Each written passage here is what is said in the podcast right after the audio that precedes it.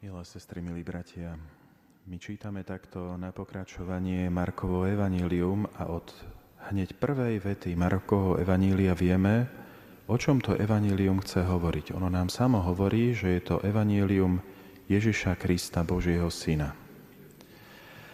A preto, keď čítame z toho Markovho evanjelia, tak je dobré vidieť každý jeden ten príbeh práve zo zorného uhla tohto.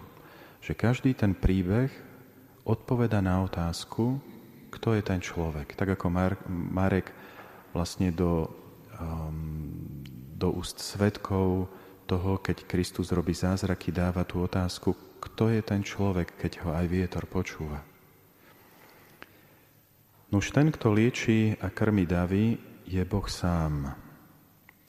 Preto Kristus v tom dnešnom príbehu na lodi tú svoju pozornosť a pozornosť všetkých učeníkov nezameriava na tie zabudnuté chleby, na nejakú nepripravenosť na cestu, ale zameriava pozornosť učeníkov na oveľa hĺbšie veci, na to dôležité varovanie pred kvasom farizejov, teda pred tým spôsobom myslenia, ktoré môže otráviť úplne vnútro človeka, ak človek prehliada svoje nedostatky, nevidí ich, ak sa nedokáže na seba pozrieť trochu zvonka, ak nevníma tú spätnú väzbu, ktorá sa mu dostáva od okolia.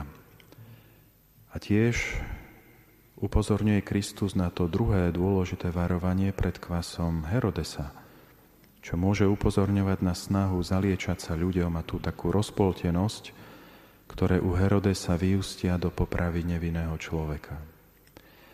Inými slovami, keď sa pozeráme na Herodesa, na ten jeho kvás, tak Kristus ako keby hovoril, že nestačí byť len nadšený pred nejakú spiritualitu, ako keď Herodes rád počúval Jána Krstiteľa, ale treba tie slová múdrosti pretaviť do svojho života a vyvarovať sa, či už cudzoložstvu, vražde, nenávisti, či opovážlivé prísahe, či akémukoľvek inému hriechu.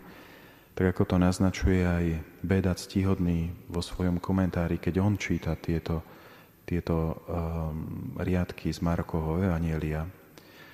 Za týmto dvojnásobným varovaním z Kristovej strany je opäť tá Kristova náročná požiadavka, aby učeníci sa bezpodmienečne orientovali vo svojom živote na Božie kráľovstvo.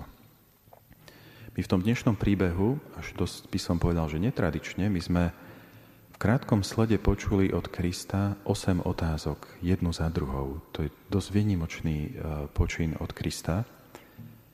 A tie otázky postupne, ako sa odhaľujú, tak oni poukazujú na tú ťažkopadnosť chápania učeníkov. To, že nám ľuďom často nedochádzajú veci, aj keď ich vidíme a počujeme. My niekedy môžeme mať jasno v teórii, ale nesmierne ťažko sa nám niektoré veci zapracúvajú do nášho života. Takisto aj ako učeníci, oni vidia, že Božia moc je prítomná v Kristových skutkoch, že on koná v zázrakoch, ale nevedia si to prepojiť so svojím životom. Ako keby nevedeli v sebe prebudiť tú plnú dôveru voči Kristovi. A o to viac možno Kristus pripomína, že bez neho sme bezmocní. Neviem, či ste si všimli, ale Kristus tú ťažkopádnosť tým učeníkom nevyčíta. Skôr ako keby sa ich snažil motivovať a presvedčiť ich o tom, že vzhľadom na to, akí sú ťažkopádni, oni jeho potrebujú vo svojom živote. Preto Kristus pripomína aj lámanie chleba, teda výraz, ktorý v kresťanskej tradícii označoval Eucharistiu. Ten moment, kedy sa nekonečný Boh dáva obmedzeným ľuďom naplno.